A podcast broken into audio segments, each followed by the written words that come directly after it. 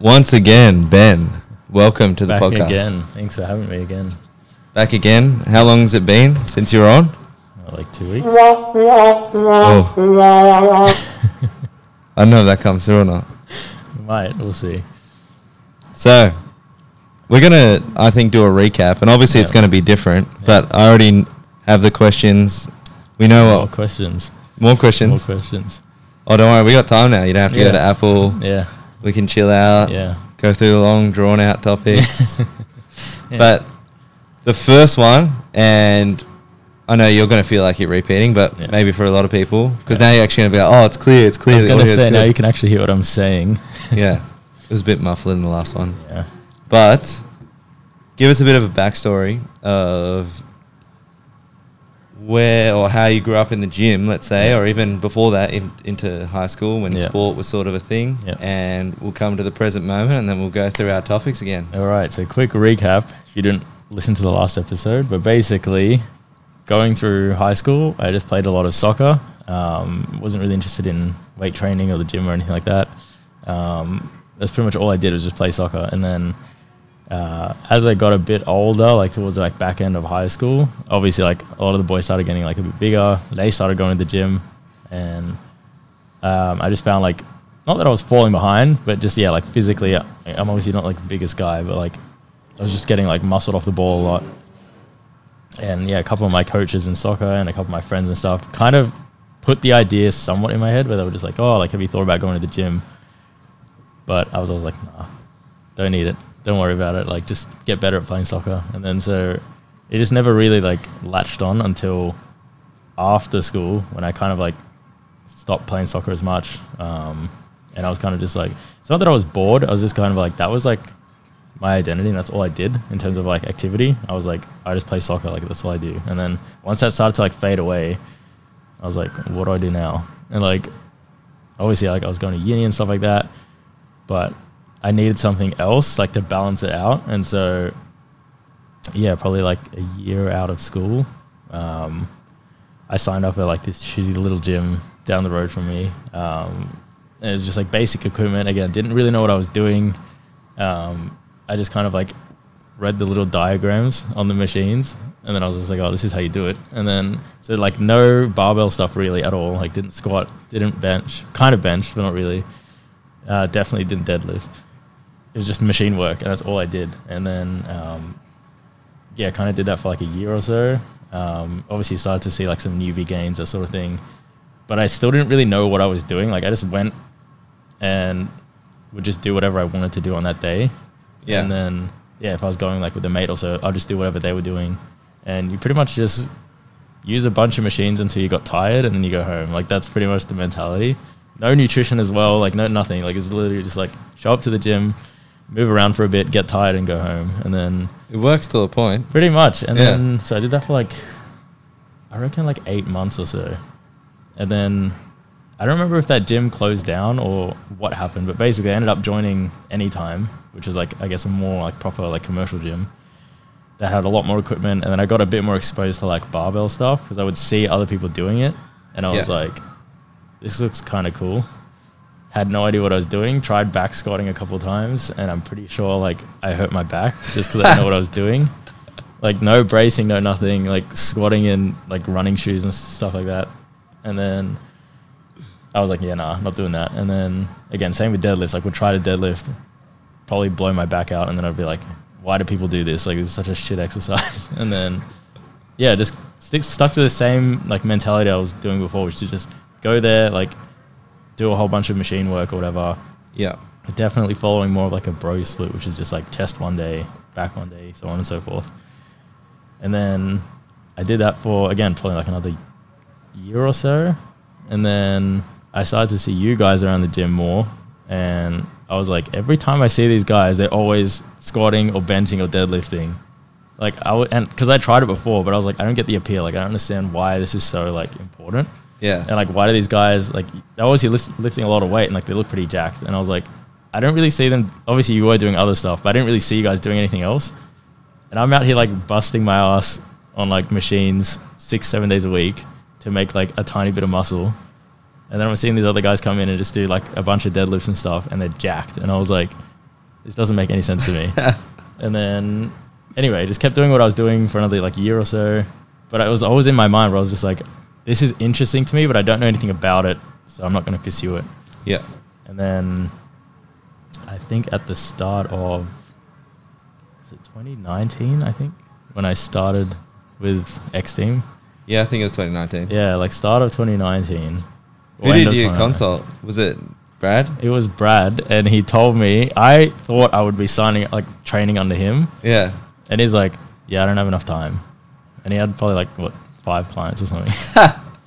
That's a classic So, Brad comment Yeah, I got stitched up the first time, and then so I got put with someone else, which was fine, and like did a, a whole program with them. Started to actually understand how to like do those compound lifts and how important they are, and like because in my head, like I was mentioning before, where I was just like, how are these guys getting like so big from just doing what looked to me like a simple exercise? yeah. and then you obviously like learn it uses so much more muscle than just like an isolated exercise and because you can lift more weight it's going to transfer into like building more muscle and so on and so forth. And then once i got exposed to that it was kind of like a new challenge for me where i was just like okay this seems cool. I want to learn how to do this better. So i did a couple of programs with one of the x team trainers and then there was um yeah a few reasons why it didn't really continue um, but yeah after that again because i got a taste of it i was like oh i can just do this by myself so i just kind of ran back a bunch of programs that i did before Yep. and then literally just progressive overload like up the numbers every week pretty much um, and again made some kind of progress and then ended up doing my first like novice comp in 2020 start of 2020 with michael Ooh, year later. yeah, with Miss Group because we actually met at my old or at our old, old job. Um, Wait, so that was his first comp as well. I think it was his second comp, Oh yeah. but we were like when we met at work. It was like one of the first things we talked about because like we both kind of looked like we lifted, and then he's like, "Oh, do you do powerlifting?" And I was like, "Kind of." Like I do the movements, I don't really compete. And then because he had already done one previously, Ah, yeah. I think he did a Liftmas one. He's like, "Oh, let's do a comp." So then we just signed up for it. Again, I'd never done like a proper like comp prep or anything, so I didn't know what I was doing. I just did a normal program and then just showed up on the day. Was it Liftmas again? No, it was at the start. It was like in like March. It was at Right. Black Flag, but it was in March. And then did that comp, ruined my shoulder, and then Oh yeah. after that, I was just so I saw like a physio, and this is one of one of the points I wanted to touch on last time, but didn't, didn't get time. I saw Ooh. a physio, All right, jump and I on. want to get your opinion on this. I saw yeah. a physio, and he was like, "Yeah, your shoulder's pretty cooked. Um, so yeah, just rest." And then I was like, "Cool." So I just did, and then didn't really do any like lifting at all, probably for like a month or two. Not even legs. Well, I couldn't really squat because like I couldn't like move my arms around Yeah. without getting pain. And I think that was around the time where lockdown, the first lockdown happened. So I didn't really have access to anything anyway. But then every time I would try, I go, oh, it's been like two months. I reckon I can start lifting again. I go to like pick up 10 kilos. My shoulder would hurt. Oh man. And then I was just stuck in this cycle where I was like, I'd rest for a week and then I'd go, okay, I feel better. Like it doesn't hurt when I move it around. So I'd go to like pick up a dumbbell or whatever, shoulder would hurt. Yeah. Rinse and repeat pretty much. So And then when did you find that it helped? Because Well- I'll give my opinion after I hear this part. Well, that's the thing. So I got a second opinion from someone else, different physio, I guess, who understood lifting a bit more. Yep. And he basically explained to me why I was getting pain and what was causing the pain and what I had to do to strengthen the area, like around the, the issue, to stop it from happening again, rather than just doing nothing. Yep. And once I kind of understood that, that's when I first started to understand how like everything's always like connected when it comes to like lifting and stuff like that. Like understanding how your body actually moves. Yeah. And if you're getting a pain in a certain area, it could be related to something else rather than just the area that hurts. Anyway, so I started actually rehabbing it a bit, and then the lockdown ended, and I got back in the gym, and that's when I started again with X Team. But this time I told Brad, I was like, "Don't offload me to someone else. Like, I want to sign up, and I want to actually get coached by you."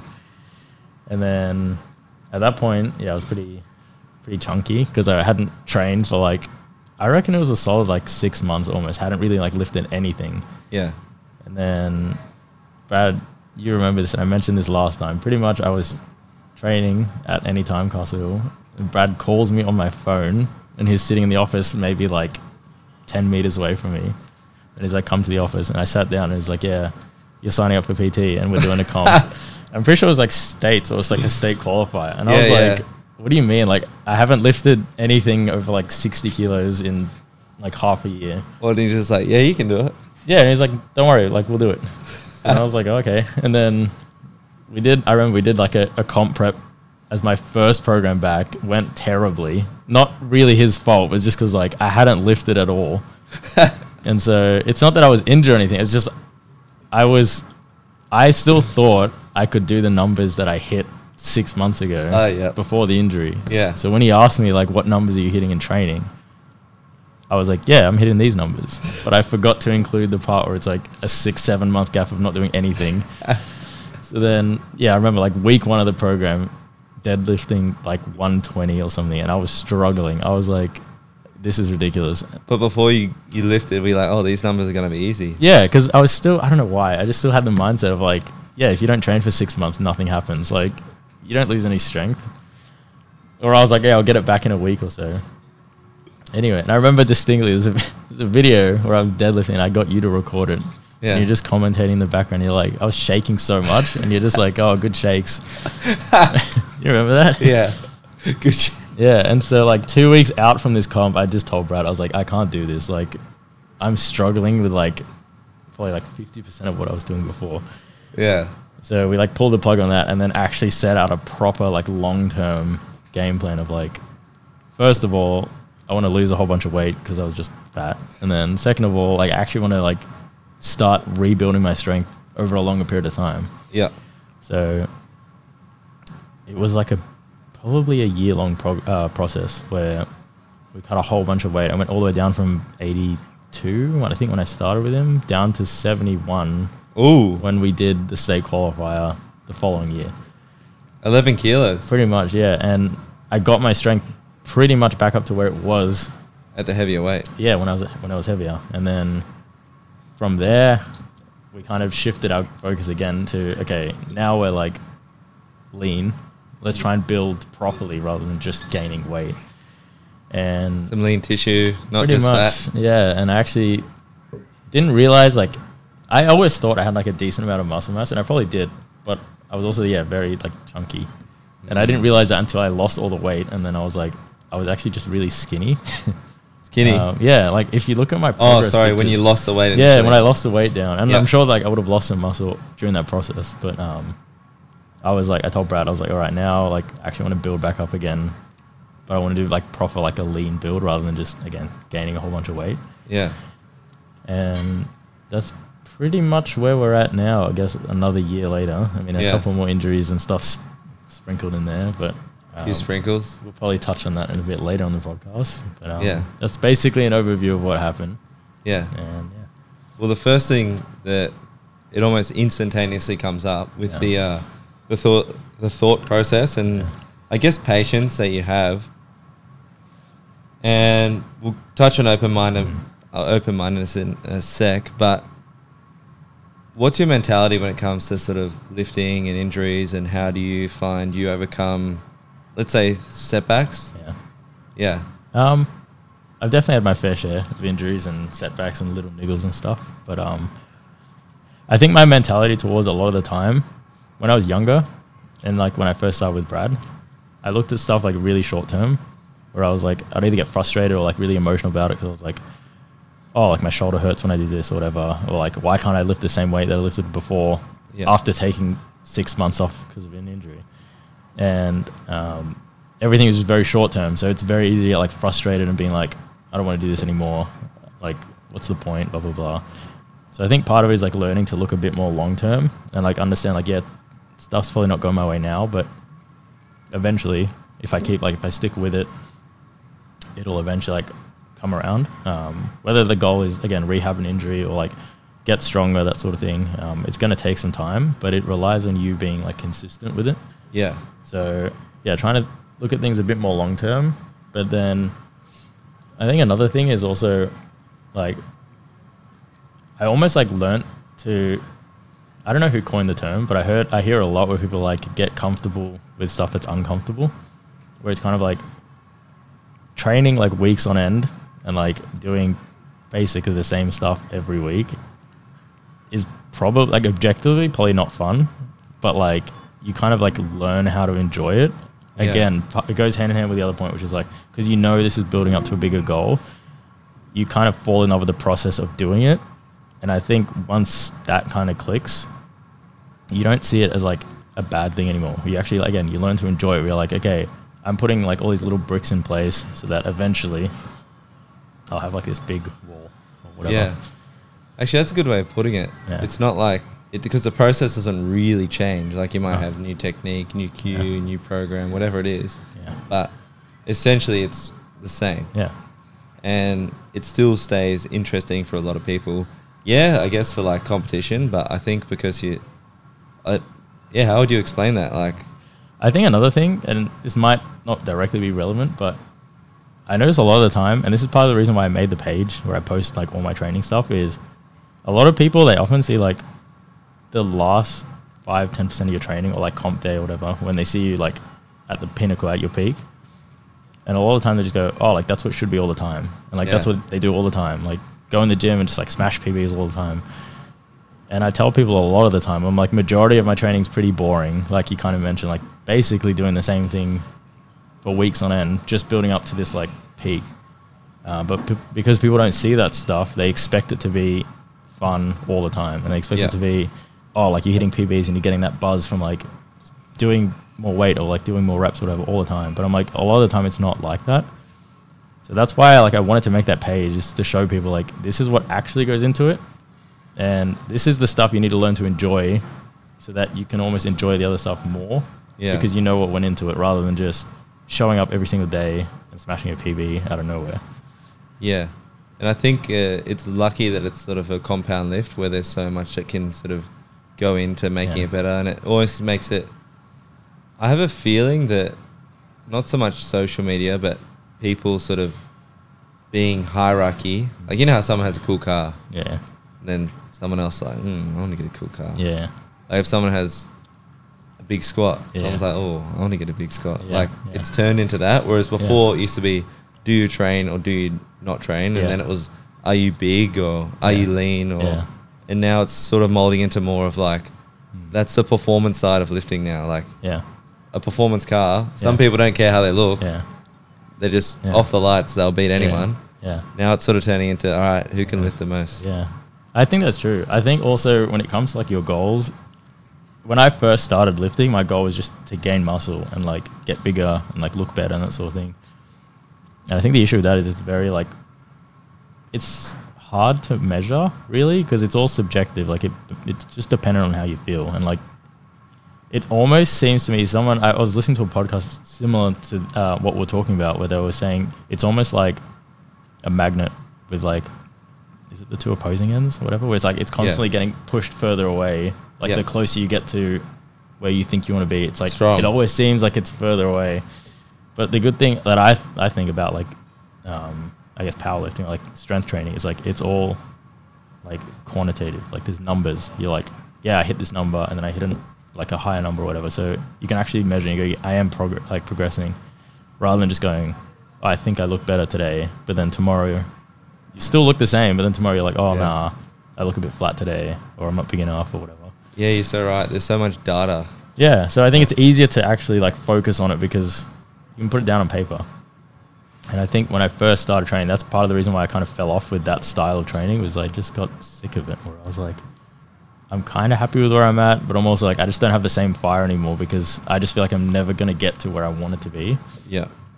But then when I started training like for performance, funnily enough, I think I've made a lot more progress in terms of like my body and like muscle mass and stuff, training for performance for powerlifting than I have for the last four years or whatever before that, just training to look better, if that kind of makes sense. It makes a lot of sense Yeah. because it's it's funny that uh, probably only just two years ago, even now, people less people say it now. Yeah. But it used to be like, oh no, I don't do powerlifting because like I'm really trying to focus on my physique. Yeah.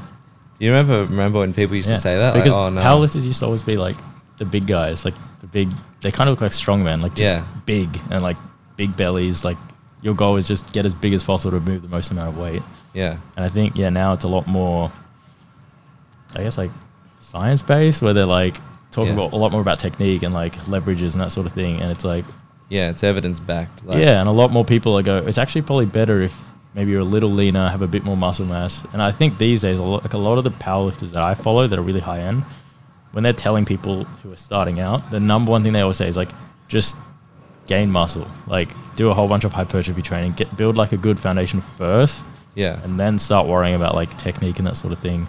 Doesn't mean technique's not important when you start, but like your goal when you're starting out should be gain as much muscle as you can, and then you can fine tune that technique work later. Oh yeah, I completely agree. And I think what my approach for that is like, yes, work on your technique, but Yeah. you don't necessarily need to push Yeah. Those compounds as much as say people might think. Yeah.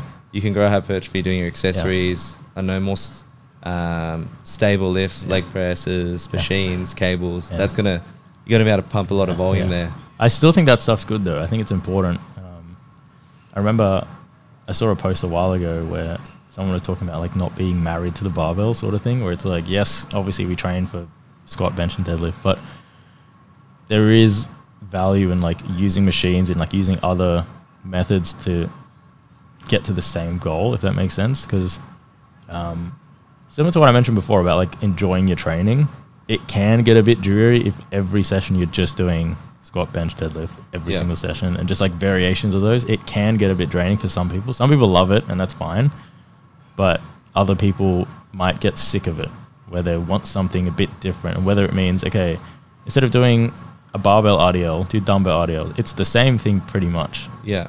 but it seems different because you're not. It doesn't seem like you're doing the exact same movement as you were doing before. Yeah, you got that slight variation. Yeah, It's And- pretty interesting that um, people are getting pretty hooked on it Yeah. because it's like most of the time it's like instant now, Yeah, quick, yeah. and this is like long, the same thing over and over again. Yeah. I always find that weird. Yeah. Like I get told it quite a bit. Some of my friends that are they're into fitness but not into powerlifting, and they're always like every couple of weeks they're like, "Oh, I'm kind of sick of my program. I'm going to change it up a bit. I'm going to do something different." And like I guess for me, because I'm now used to that mentality of like eight week blocks, pretty much of like the same thing. Um, I just kind of like I'm like, when is it going to end? Like, at what point do you just like wh- when you've tried every single exercise and every variation? Like, at what point does it end? Yeah. So I think that's why some people need to learn, I guess, a bit more discipline in a degree, where it's like, yeah, it seems a bit boring doing the same thing all the time, but like, if you stick to it long enough, this is how you're going to get results. Yeah. So Because if you think about it, like a lot of the clients that say come on board, like even you, even Bonner, Mm. like she, she didn't do that sort of training before. Like she was at, yeah, you do weights, but then sort of got introduced to it and then got, yeah, pretty Yeah. into it. Yeah. Obviously, like what it's quite addictive. Yeah. Petra, um, even Brad, like it, I don't know what it is, but there's some form of switch where that mentality just changes from like, all right, separate programs to all right, tell me whatever I need to do to fix my X Y Z to make me stronger for X lift. yeah, I think yeah, when you kind of break it down, the style of training is pretty much, yeah, you figure out where your weaknesses are in the main three, and then you program in accessories to help work on those weaknesses. And like, yes, I know some people might say, oh, like, just deadlift more. If you suck at deadlifts, just deadlift more or whatever. And like to some degree, yes, but it depends what the issue is. If it's like a motor pattern issue where they just can't understand the movement, then potentially just doing it more frequently, they'll learn how to do it better. But if it's more of like a, um, what's the word I'm trying to think of? Like if it's a more minuscule like issue that they're having, or like a more targeted issue they're having, maybe finding an accessory that just targets that specific issue. Um, the way I kind of see it is like sometimes it's going to sound a bit cheesy, but like you should kind of like use a scalpel instead of a sledgehammer, where it's Yeah. like if you need to just target this slight issue that someone's having, maybe giving them like say someone has an issue with like one glute isn't as strong as the other, you could prescribe them heavy hip thrusts. Probably not going to solve the issue because it's just going to use like glutes, hamstrings, probably a little quads, like that sort of thing. Where it's like it's not targeting the actual issue. Yeah, I get what you mean. Like if But- one side's sixty percent strong, Yeah. the other side's forty, you'll do a hip thrust with Yeah. 60-40 Yeah, as it is. yeah. yeah. So it's like you're not really solving the issue. It's probably a bit again too broad to narrow it down. Whereas if you did like a single leg squat or something like that, just on the side or more reps on the side that's the issue. It's a lot more targeted to what you're trying to fix, Yeah. if that makes sense. No, So- that makes sense to me. Yeah, so that's kind of how I see it. And again, a lot of people would go, "Oh, like let me just do one of your programs," and I'm like, "Well, it's like it's designed for me and like my issues. Yeah. So I mean, you can do it if you want, but there's This- probably no point." This is my shoulder rehab program. You Yeah. sure you want to do it? Yeah. Like your shoulder's broken? Yeah, people look at No, me and they go. "Why are you doing like paused leg extensions?" I'm like, "Cause my knees suck." Like, yeah. if your knees don't suck, you don't need to do them. Yeah. I mean, you can if you want, but Actually, more on the topic of injury because I know we went through like patient side of things and uh, whatnot. What what helps you when you're injured? Because say even when you're injured, it's not like people think you're injured because you're just in doing like that rehab. You're, oh yeah, that's right. But you're like, oh no, this is a new one. yeah. Like oh Yeah. oh, okay, you're already onto it. Like I pretty much always have something going on. Um, but I think a, a good thing, and I mentioned this last time, is like doing what you can. So a good contrast would be like when I hurt my shoulder back when I did my first comp, and then when I hurt my knee more recently, my approach to like rehab and like how to fix the issue and training around it is completely different. First time, just rested, didn't do anything pretty much. Um, mostly because I didn't really understand what I had to do. But um, I was just always under the impression if you just rest, it'll heal, it'll go away, and go back to training. Um, and then the second injury that I got, or like major injury, which was my knee, which was more recently, um, tendonitis, hey. oh, it was a whole bunch of stuff. I had Ah. bits of bone floating around in there, had some Oh, yeah. cysts in my ACL and some other places. And Wow. it just wasn't a good time. But um, yeah, with that one, straight away, I went to a trusted health professional, a couple of them actually. Um, and straight away, my like my first question was like, okay, what can I do to help this? Or like, what can I do if I can't do this specific exercise? Like, if I can't squat, what can I do instead? Um, so pretty much from day one, once I got told like what the issue was and how it's going to affect my training, me and Brad sat down. It was actually during lockdown, the second one, and we pretty much filled out a plan. And we were like, okay, I can't squat, but I still want to kind of expose myself to, I guess, somewhat of a squat movement and like being able to like load the bar on my back and stuff. So one of the things we did because I literally could not even squat at all, like I couldn't bodyweight squat. We just did heavy like unracks of the bar. Oh yeah, I remember this. yeah. and like it seems pointless if you have no idea like what the goal is. You're like you're just picking up a bar on your back, taking a couple steps back, and then re-racking it. Like what's the point of that? But um, again, when you kind of understand what the reasoning behind it is, which to touch on briefly is like obviously like getting your CNS used to having heavy loads on your back, that sort of thing. Um, obviously keeping the motor pattern somewhat similar, where it's like you're getting used to the position of like the bar on your back, that sort of thing. Um, it's a lot of like core stability work as well because I was doing it all beltless as well. Um, Yeah. So like even those little steps back and forth with like 170, 180 kilos on your back is going to do a lot of work What, for you. was it 180? I think we worked up to 190 or something. Really? Yeah, because that was kind of the point of it. it. Is like do go heavy so that it's actually challenging. Did it feel heavy to unrack or no? The first couple of weeks it felt crazy heavy, but then it actually got easy, like to the end where I was like, this feels comfortable. And You're then, like, shadow a Scott. well, I was always like tempting Brad. I was like, what would you do if I just tried to squat right now? I mean, I, I would never do it because obviously I'd, I, would, I knew I was going to blow my knee out. But yeah, we did that. And then like I couldn't really deadlift off the floor. So we just did um, deadlifts off blocks, so like block pulls. Yeah. and gradually lowered the block as like as I felt better, and eventually, obviously, after like eight weeks or so, we could get him back down to the ground. Um, and I couldn't really leg drive on bench properly, so we tried a couple of things. We tried obviously just like Larsen press to like feet up completely, and then we tried just kind of like wedging my feet back, but not really pushing through them, just kind of like wedging them in place for like stability. Oh yeah, I've done that before. Feels Yeah, and then knees. Sorry, Like when they're back and there's tension on that quad. yeah, It feels good on the knee. Yeah, so it was enough for me to like still get some bench work in. Um, and again, just again, keep me familiar enough with the movements so that I'm not going yeah like six months without any exposure to them. Yeah. And then it was just a whole bunch of like doing what we could and kind of pushing the envelope a little further depending on the pain level. Yeah. And I think the main difference being after the first injury, kind of didn't really do anything. When I came back, as I said before, was hitting nowhere near the numbers I was hitting before. Everything felt super heavy. Technique was crap, like just After the walkouts. No, no, no. So this is after the first injury Oh, where I didn't do any, like anything properly. Um, yeah, it was just like probably the worst thing I could have done because again, just six months of nothing. And then compare that to the second injury, the knee injury, when we came back when we could squat again. I think within one program of squatting again, I was back to squatting 150, 160, which was what my max was before. And how's your knee now? It's good now. Hasn't had any issues for a while, but now I have like a weird shoulder thing. But Yeah. Numb Again. shoulder. yeah, no, it's not numb. It's just um, super inflamed. Oh yeah. So. If you feel like a little niggle come back to the knee, do you do a little bit of rehab? Well, so that's the thing. As part of my last two programs, it's been a staple of having like the rehab work built into the program. For example, like Oh, this yeah. one, I do pause leg extensions, and I actually like in our plate loaded one at the gym. I actually like push against the um, like the top of the machine to kind of like give it more tension, if that makes sense. oh, you push it i- to make it come back down again. Yeah, so And like your I'm knee's kind of gotta like pushing extend. it into my knee, so it like I have to hold that position. Yeah. Um, and again, like stuff like that, I did a whole bunch of like Spanish squats um, with the band, and then um, like terminal knee extensions, that sort of thing.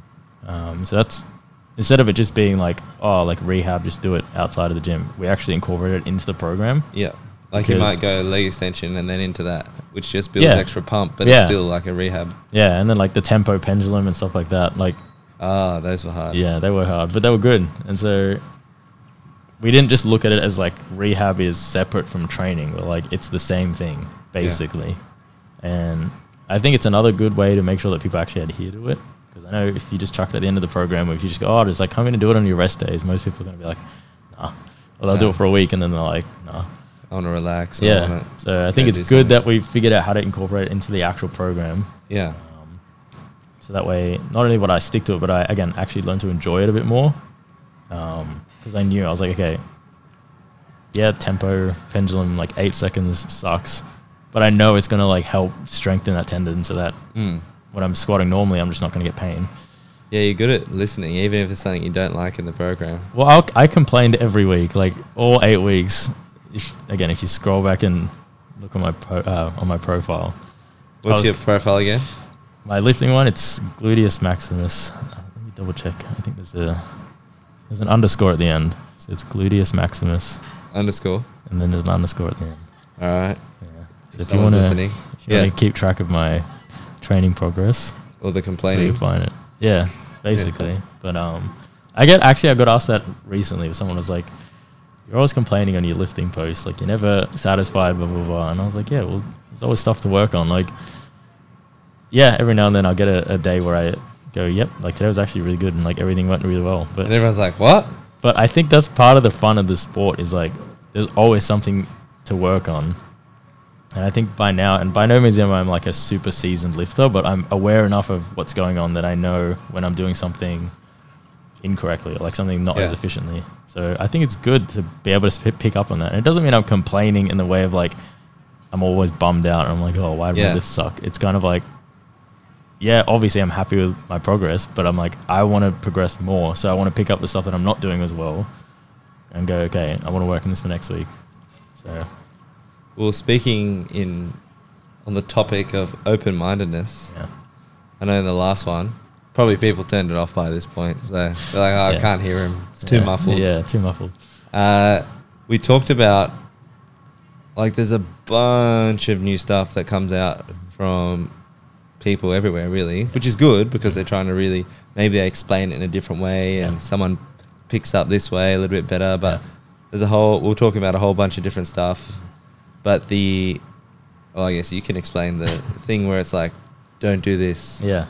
Well, what I mentioned last time was if you go on like YouTube or social media, whatever, and you're looking up like fitness advice or training advice, you tend to find, like you mentioned, these days, a lot of people posting just really, I guess, like outlandish statements of like, don't do this exercise. This is going to ruin your shoulders. This is going to ruin your knees or whatever. And a lot of people end up contradicting each other because a lot of it is kind of just based off subjective like testing. So it's like, and also people want, I guess, the attention. Like, and if they if they just go, oh, like, here's a guide on how to lift weights correctly, no one's really going to click on it. But if you go, ten mistakes like to avoid when you're lifting or whatever. Everyone's gonna be Oh. like, oh, like gotta click on this. Like I gotta make sure I'm not doing anything bad. So, like I think a lot of it is there could be some truth in there somewhere, but um, I think a lot of it is just people trying to get attention. Where they're like, Yeah. oh, yeah, like you shouldn't. Like if you watch a lot of bodybuilders, they're like, no, like don't do squats, don't do deadlifts, blah blah blah. Like there's better exercises to do. And I think, again, to some degree, yeah, if your goal is different, but I think there's nothing wrong with the exercise just because it's not suited to what you're trying to achieve. Mm. Doesn't mean the exercise is wrong. Exactly right. So And we went through percentages and RPEs.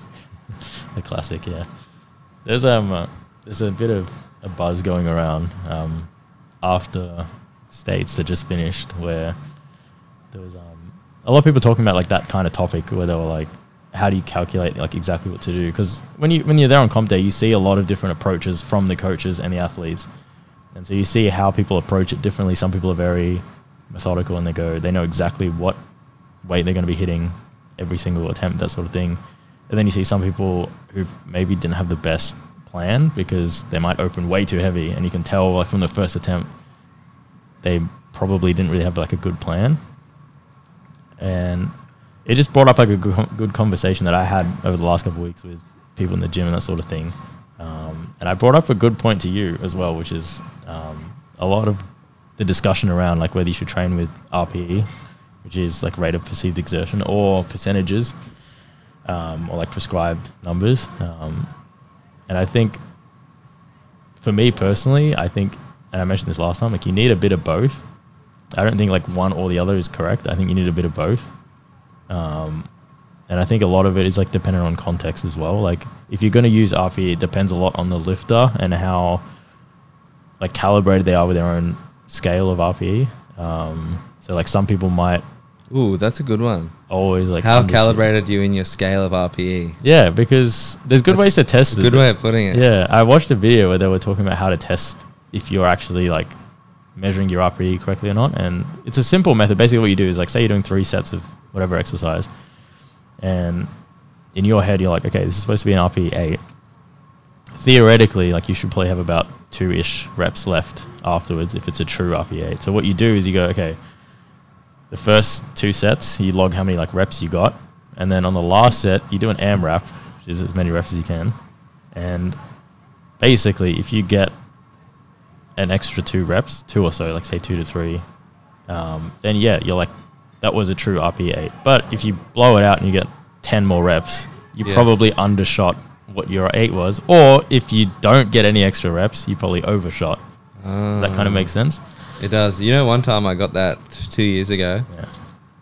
Co- the coach was like, "Oh yeah, you work within RP8s all Yeah. the time." They gave prescribed range. They Yeah. said make it an RP8. Yeah. So they did ranges of percentages. Yeah. Do an RPE8 for three sets, and then do a MRAP Yeah. for your fourth set. Yeah.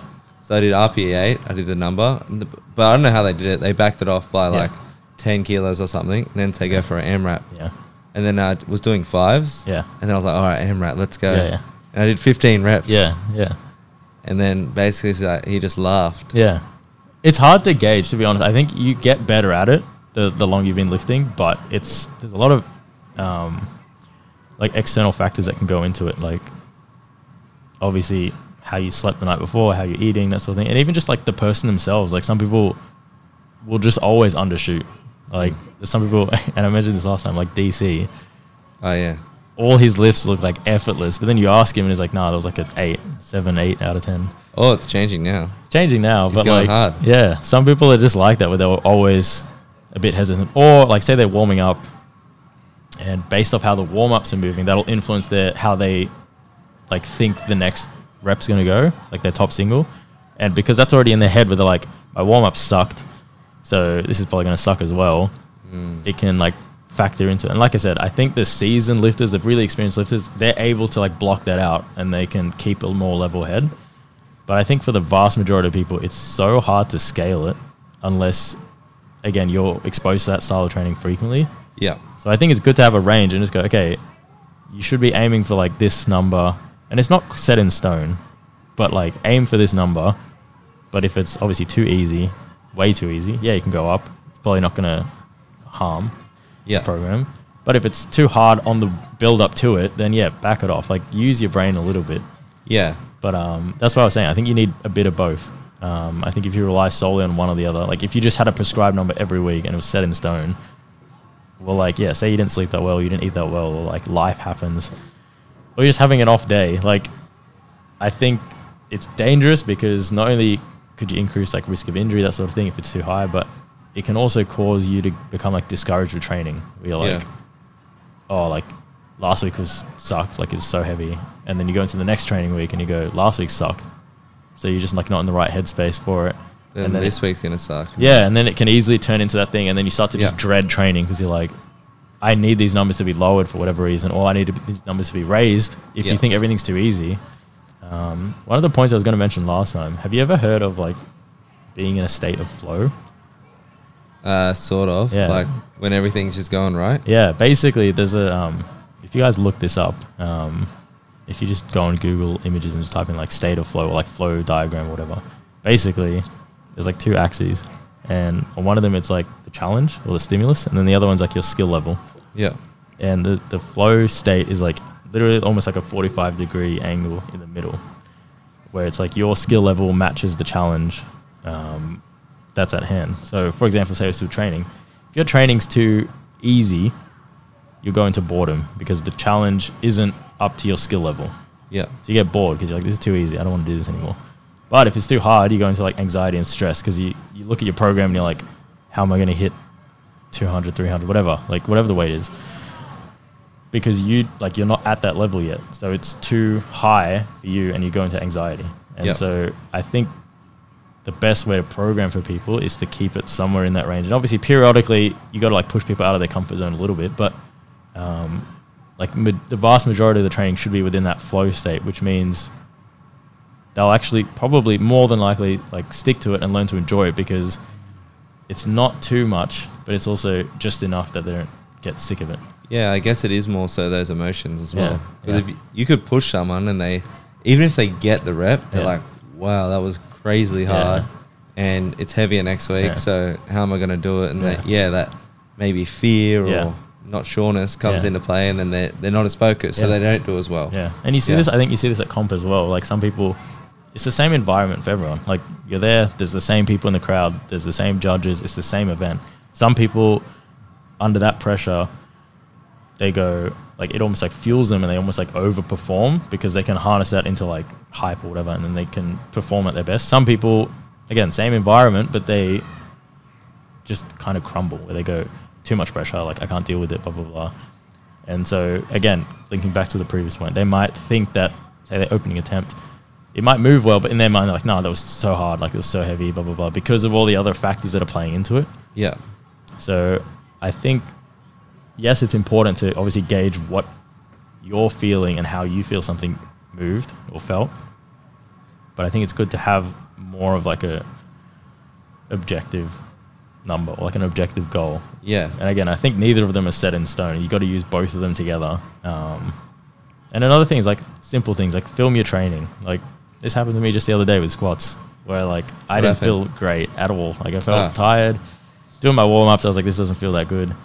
Um, but again, we still had like a target number that we wanted to hit that day, and we got it. And again, I look back at the video and I'm like, yeah, that was probably around like an RP eight, eight and a half maybe, which is what how'd it meant to be probably felt in my mind probably like a nine, nine and a half. Like it felt slow and grindy, and I felt like my form was all over the place. And again, I went back and watched it. And also like watched it a little later as well, like when you're a bit more, I guess like emotionally removed from it, if that makes sense. I know what you mean. Yeah, like Not tired. yeah, It's been a while. You're like, oh, yeah, five reps left. yeah, and like you go back and watch it a bit later, and you go, oh yeah, that actually moved like decent.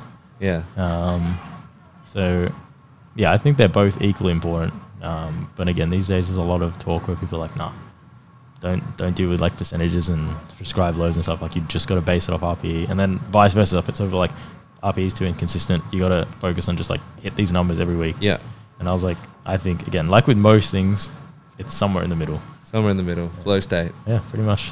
But also with uh, back onto RPE, I obviously coach people as well, and I'm pretty sure that if I just said everyone right RPE only, well, that's my clients, uh, and you said, all right, the good thing about this is if you've had a bad day Yeah. and you're not feeling good and you're depressed and you haven't had food and you haven't had sleep, Yeah. you can actually back the weight down. Yeah.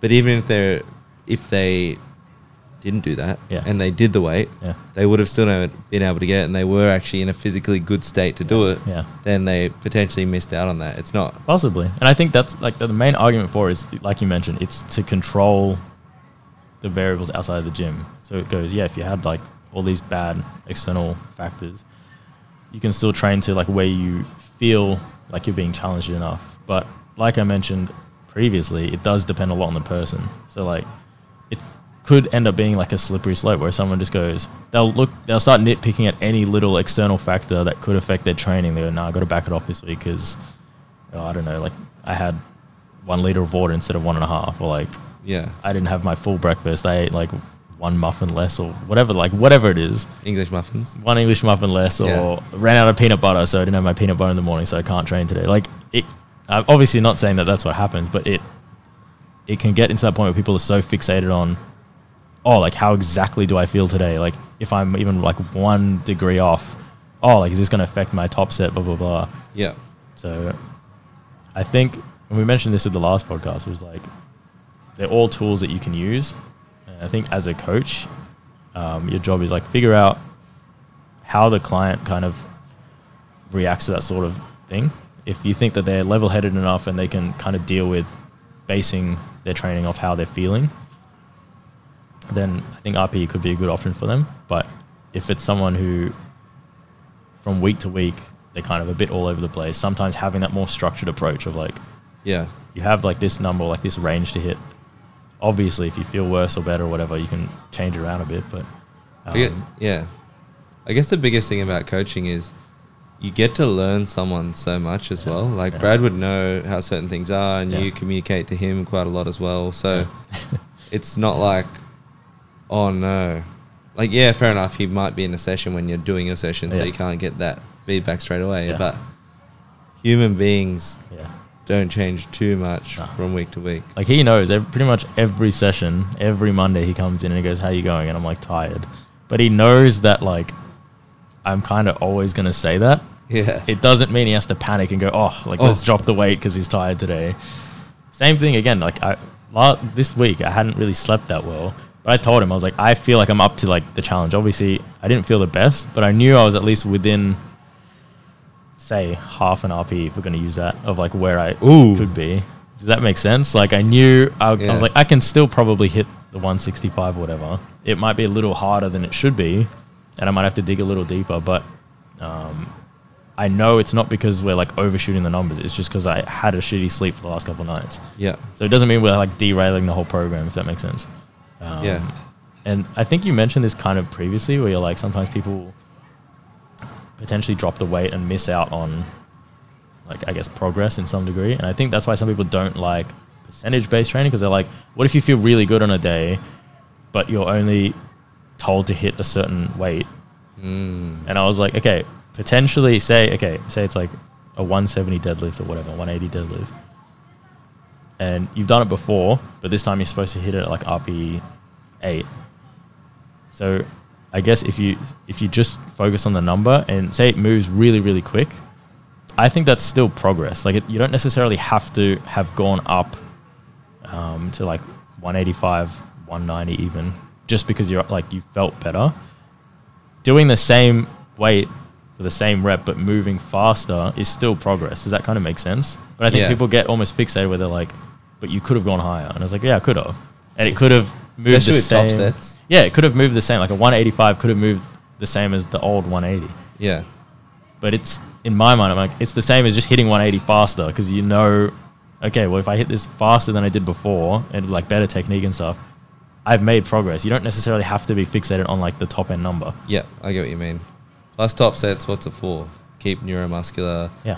um, adaptations happening, Yeah, getting yeah, used to heavier weights, yeah. learning technique at heavier weights, and then the volume work is obviously where Yeah. a lot of the work gets done. Yeah, yeah. Yeah.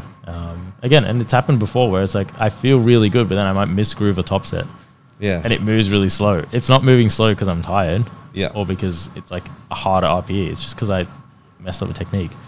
Well, where do you get this sort of really mega open-minded sort of thought pattern? Because a lot of people are sort of like either one they uh, actually not many people are self-coached these days, but either one they just push out what only Yeah. their coach says and don't talk about anything else, or two they well yeah that's what they mostly Yeah. do. Well, Yeah. I think if you talk to some people, they might think that I'm stubborn to some degree because they're like, oh, you just talk about whatever Brad says.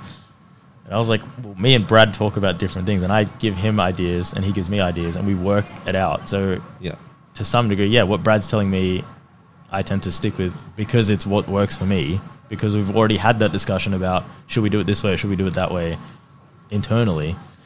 But I think one of the reasons to answer your question is um, a lot, like I surround myself with a lot of people who have different training methods and different training ideas. And um, I think you can be open minded without actually adopting their approach. Because, like, someone else, say, like Michael, obviously has his ways of training and his techniques and stuff. And he's made a lot of progress doing that. So it's not fair for me to be like, no, that doesn't work. yeah Like, it might not work for me, but it obviously works for him because he's made progress with it.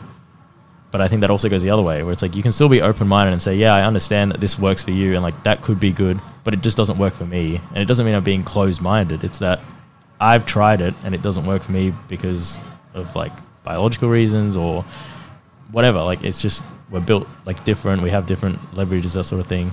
Um, one of the most recent things we were talking about, me and Michael, we weren't arguing about it. We were just discussing about on bench, about like retracting when you're setting up a bench, and similar to that point is about like leg drive as well on bench.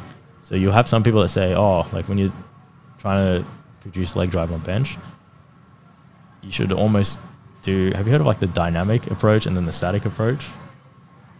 no you have to say. Basically, what they mean is like some people when they do bench press, they kind of use, say, like I don't know exactly what the number is, but like a, a portion of their leg drive at the start, and then once they get the bar of the chest on the kind of press motion, they increase the amount of leg drive, so it's a bit more dynamic because it's not the same amount. But then other people say, no, just like lock in your leg drive from the unrack and then just hold it for the whole rep. yeah And again, is one right or wrong? I don't think either is right or wrong. I think it depends on the person. yeah that's so true because Yeah. Like, oh the biggest bench press in the world does it Yeah. It's like, oh, but the biggest bench press in the world Yeah. also weighs 150 kilos. Yeah, and there's other factors into it. I, I was actually reading about this recently where they were saying the people who tend to kind of sink the bar into their chest more prefer the dynamic leg drive because it just works better with their technique. But people who tend, with most of us, with like, um, I don't think any of us are like really like super heavyweights. Yeah. Um, we tend to prefer like more of a soft touch. So for us, having that constant tension, that constant leg drive works better than trying to change it like mid rep yeah, um, anyway, basically going back to my previous point was about like the retraction thing. Um, he's always banging on about kind of, I guess you can almost call it like a dynamic retraction. Whereas for me, like I set my shoulders from the unrack and then I just hold in that position pretty much the whole rep. And when I tried not doing that, that's when I inflamed my shoulder. And I think the Ah. reason was is a lot of the people that tend to prefer the whole like scaps free thing, they tend to have like a really good arch. And I think, and again, I'm, I'm just spitballing here, I'm not an expert, but this is just what I noticed is, again, the people who say, yeah, yeah, like free the scaps, don't worry about like um, locking your shoulders in place um, from the start.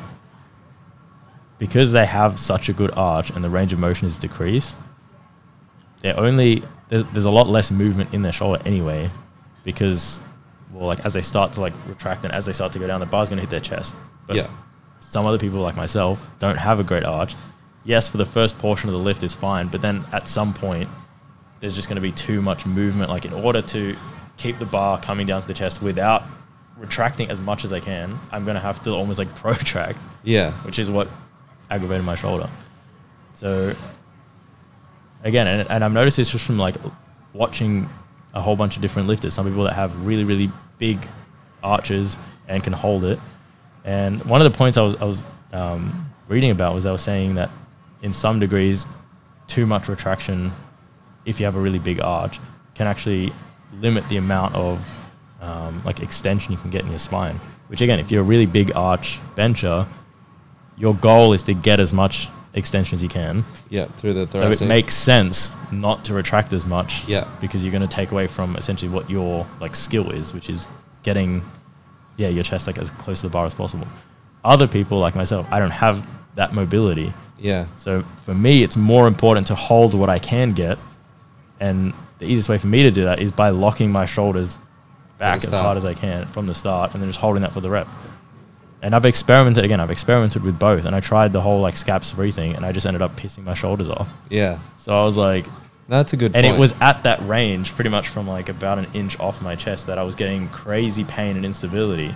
yeah, And again, this is just me kind of connecting the dots. This could be completely wrong, but basically, just me connecting the dots is from what I've noticed is a lot of the people preaching it. That's their advantage is that they can they can get away with it because they have that really high arch. So it's not in that zone where it becomes. I hate to use the word like dangerous, but like it, it's not in that range where there'll be too much movement in the shoulder. I think you mean like as you're coming down, like they don't have to come down all this way. Yeah. it's sort of like to here. Yeah, So there's already a bit more health through that shoulder. Yeah. Whereas uh, the further back you come, the sort of more forward that Exactly, shoulder wants yeah. to pop. Yeah. Yeah, I get what you mean. So, again, that's one of the reasons why I just don't adopt that approach. Is because I'm like, I've tried it and it doesn't work Yeah. for me.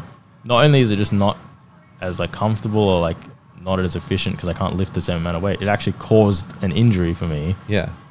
Which then sets you back, and it's like exactly. And then right away, when I swapped back to just retracting my shoulders and pinning them back, my bench has been fine. And like Yeah. I know always, and Brad always says this is like correlation doesn't equal causation. But in my from my experience, I think that was the reason. When I saw a couple of like health professionals, they like more than likely that's the reason. Is the reason you're getting a lot of shoulder pain is there's not a lot of stability in your shoulder because you're not really like locking them in place properly. Yeah, because I think the big one that's pushed out is just depress, don't retract, and then Yeah. let your legs sort of lock your shoulders into place. Yeah. I think the free the scap thing might be a bit different, Yeah. uh, but I think yeah. at the end of the day, and like I mentioned before, you're both arguing for the same point essentially, which is get as much extension as you can, get your chest as close to the bar as possible, and whether you need to leave your scaps free to, in order to do that, or you need to hold them in place because that's all you can get, and you just need to hold that position.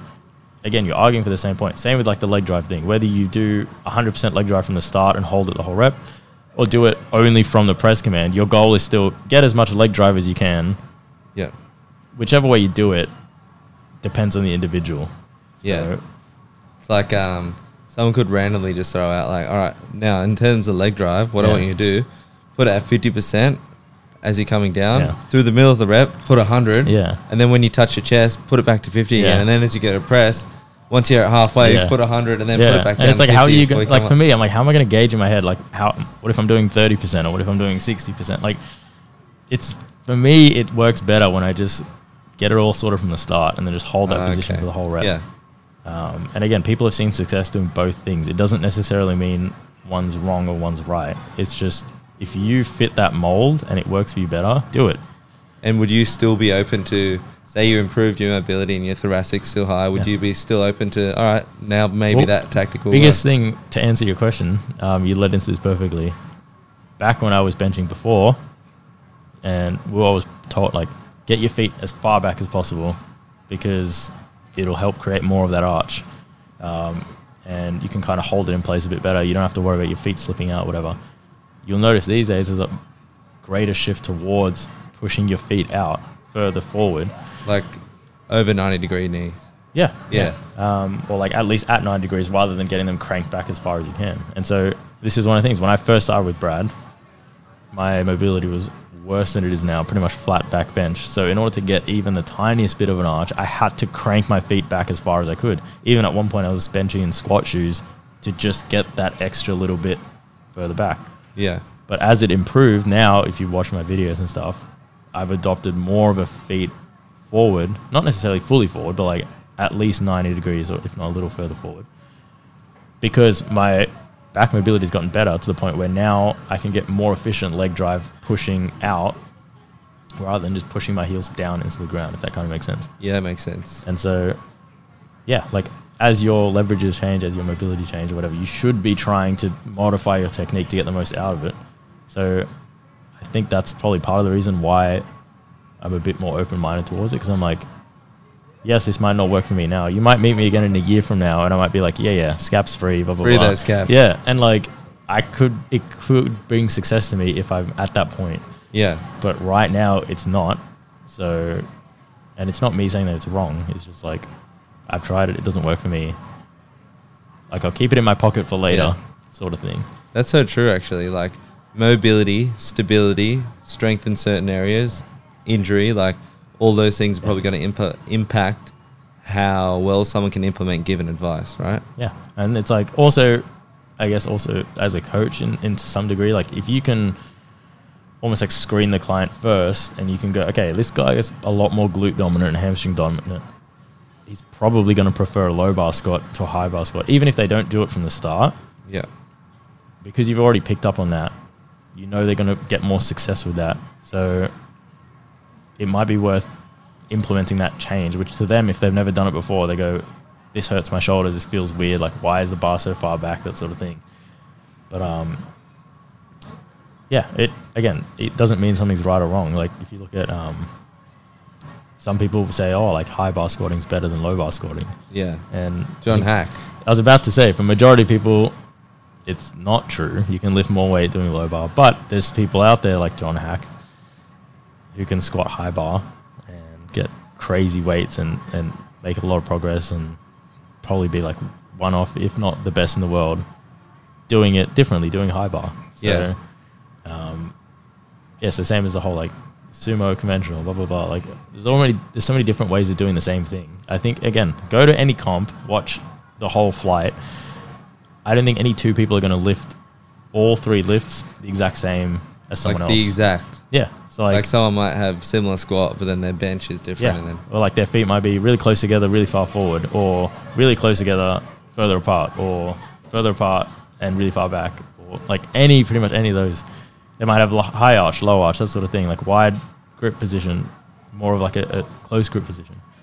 Um, there's like there's so many tools that you can use. So I think it's I think you should be trying to experiment with all of them and figure out what works for you. Yeah. And if something doesn't work for you, it doesn't mean it's a blanket no, it doesn't work for me at all. It's never going to work for me. It's like, okay, this doesn't work right now. Maybe later on down the line, like you mentioned, if you improve your mobility, improve your technique, that sort of thing, might be worth exploring it, say in the off season or whatever. Explore with like a different technique and go, oh, this might actually feel a bit better. Or like, say if you're plateauing on a certain lift or whatever, maybe changing your technique up to something that previously you thought was like wrong or like didn't work for you might be the answer to like breaking through that plateau. yeah. No, that's a good one. So you take him, take the tools, keep in the pocket, ready to go. Yeah. Well, still on the term of open mindedness. So you know how you're at the start and then you're like pumping six days a week, Yeah. seven days a week. Yeah. Oh, barbells. Once again, oh, barbell squats hurt my back. Yeah. Someone's like, no, they're really good. And Yeah. You're like, no, they're not. They're yeah. bad. Yeah. Just fold in half every every Yeah. rep. Yeah. Um, what, and I asked you last time, what's your advice to someone that's sort of in that situation? Because I know there's quite a few people, even that I know, that are sort of in that situation. Yeah. Not any particulars, like it could be program hopping or stalling or getting injured and thinking like lifting's not for them. Like, what's your advice to them to get out of that spot? You're in it for a few years, I seven think- days a week. Yeah, I think for like general population, because obviously I feel like if you if you're into powerlifting, more than likely, like you mentioned at the start, you probably got a coach, or at least you know enough about programming to coach yourself to like make progress. But I guess for general population is, um, and I mentioned this last time, is like less is more. Like you don't have to be training six seven days a week. You don't have to do two hour sessions and absolutely like trash your body. It goes again back to what I said before about the whole like flow state. A lot of people go in and they go, nah, if I if I like in order to work out efficiently or to work out properly, I need to like feel the burn. I need to like destroy my body pretty much. Otherwise I didn't do Yeah. anything. And a lot of the time it's too much and they go into like stress and anxiety because of it because you then have to tell them, okay, look how sore and like achy and everything you are now. Now go and do it again tomorrow, and then do it the day after that, and then do it the day after that. They're probably not going to stick to it. Yeah. Um, So pull it back a bit and get it in that sweet spot, and then do things that you enjoy. Like you don't have to be pumping like heavy weights all the time if you don't enjoy doing it. Like do maybe two or three like weight sessions a week, and then if you want to go for a run or go for a swim or whatever, Yeah, that's right. you can do that. If, like you're still going to make progress just because you're not in the gym slamming weights six days a week. You can still build muscle. Um, you can still like improve your body, that sort of thing. And look, if you then want to take it further and you go, okay, I actually want to like pursue this goal more seriously, then get a coach and get like a structured program, that sort of thing. Yeah. But in terms of like just general population, um, yeah, just like pull it back a little bit and just focus more on consistency. Like you'll make progress if you just stick to it long enough. Like um, there's no crazy like hidden secret or hidden like trick to Six pack shortcut. yeah, and like touching on that point, I remember back when I was young and I was watching all these like YouTube videos and stuff, and yeah, I don't know what the fixation with is like feeling the burn with stuff, because I've seen some things online, like um, on like Instagram and stuff, all these like fitness influencers posting these workouts. They're like, oh, it's like a 15 minute workout you can do at home, and like you'll feel the burn. I'm like, well, you feel the burn with anything. Like if I told you to put your arm in the air for 20 minutes, Yeah. Just you'll feel the burn in your shoulder. So that's how you do it. Just Yeah, it, get I mean, that it's like burn. You're not really doing that much, to be honest. Yeah. Um, so I think you should probably invest in like a gym membership, and then, like I mentioned at the start, majority of the machines have a little diagram on it. If you don't know what you're doing, and you don't want to pursue getting like a PT or anything like that, just look at the diagram and you can figure out how it works. I'm sure, and then just pick maybe three or four machines that you know how they work and like you're comfortable using them and kind of build yourself like your own little like day one sort of thing and then do the same maybe like two or three days and then just kind of focus on doing it consistently. And Yeah. consistently doesn't mean yeah like six days a week but say at least every week two or three sessions a week um, for like say 30 minutes 40 minutes. Like it doesn't need to be anything more than that. I feel like when you get to that point where you've gotten that buzz from the workout where you like you actually feel good that should be the point where you kind of like call it quits rather than pushing it too far where you get exhausted and you're like Yep. i'm too tired i'm too exhausted because then you're like i have to do this again tomorrow Won't train tomorrow. Actually, Yeah. didn't train tomorrow. No, Yeah. this week it's all good.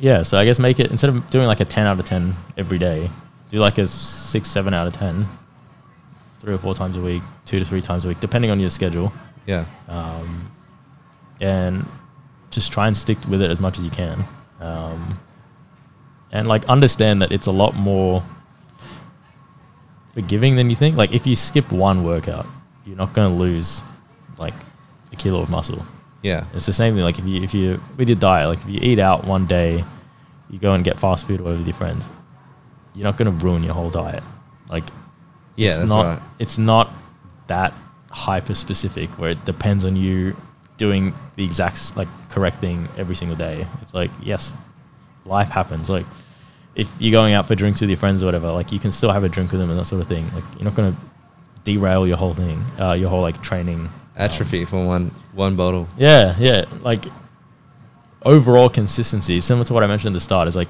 take a step back and stop looking at everything from like such a short term thing. Yeah. Like if you kind of fall in love with that process, you look back after six months or whatever and you go, wow, I actually made a lot of progress rather than looking at it every week or like looking at yourself in the mirror every single week and going, oh, like, why am I not big enough? Like, why, do, why don't I have biceps now? Why don't I have Yeah. like a bigger chest or whatever? Instantaneously.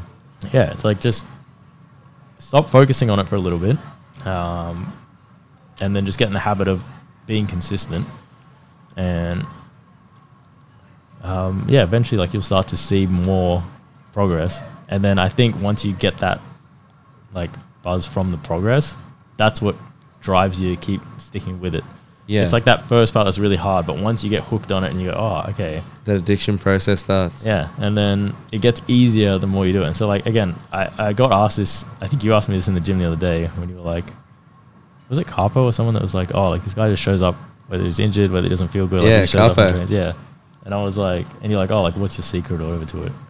And I was like, it gets easier the more you've done it Yeah. because again, I have so many bad days to look back on, and I go, okay, well, I had a bad day in the past, and I know it was just isolated, it was just a one day thing, but then I still made progress after that.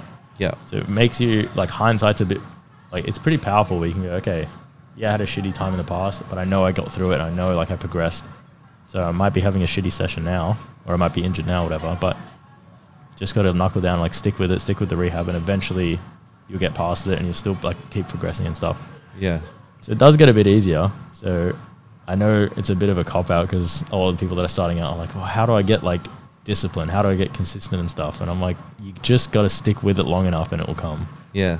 So So the wise wise words from Ben. yeah, trying to. And so there's stick with it long enough, you get there. Yeah. And one more thing that I picked up from this podcast was how calibrated are you with rating or Yeah. judging your RPEs? Yeah, yeah. Um, if you want to work on it, like I said, you can do that little trick of um, like AMRAPing your last set Yeah. and see if you're actually gauging it properly. yeah. Um, or Well, yeah, and do you actually go to failure? well, yeah, like not on like a compound lift, say like Oh, on yeah. an accessory or something. Oh, okay, yeah. But it's a good way to be able to like gauge where you're at. Yeah. Um, So that's the, the tools from the trade. yeah. Give Well- it a crack and see how you go. Give it a crack. So there you go. Yeah. Well, I think that wraps up the podcast. Yeah. Now this audio better be better, but thank you for be. coming back again. Yeah. And yeah, Yeah. some interesting conversation. So, No how calibrated are you with your RPE training? Yeah, get calibrated. a bit.